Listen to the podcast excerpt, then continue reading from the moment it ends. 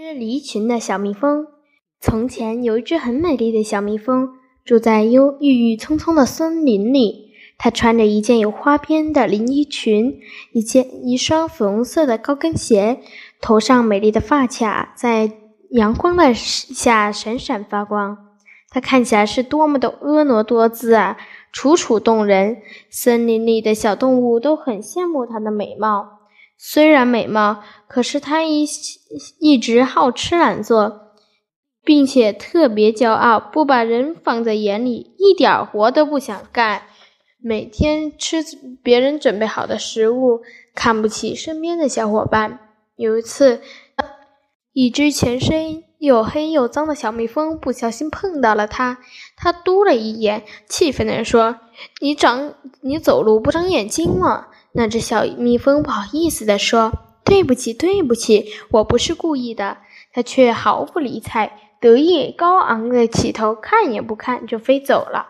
后来，那只美丽的小蜜蜂觉得其他蜜蜂都没有自己好看，决定离开这里，去找比它更合、更合适它的家。它飞了一天，精疲力尽，饿得头晕眼花。突然，他看见了一个巨大的身影，仔细一看，原来是聚在一起的马蜂。他吓得脸色苍白，转身就跑，但马蜂还是追上了。紧急时刻，一群一群蜜蜂出手相救，和马蜂打了起来，最终把马蜂打败了。他缓解了刚才紧张的心情，定眼一看，原来是自己以前的朋友出手相救。才，他对所有的朋友承认了之前的错误，真诚的道歉。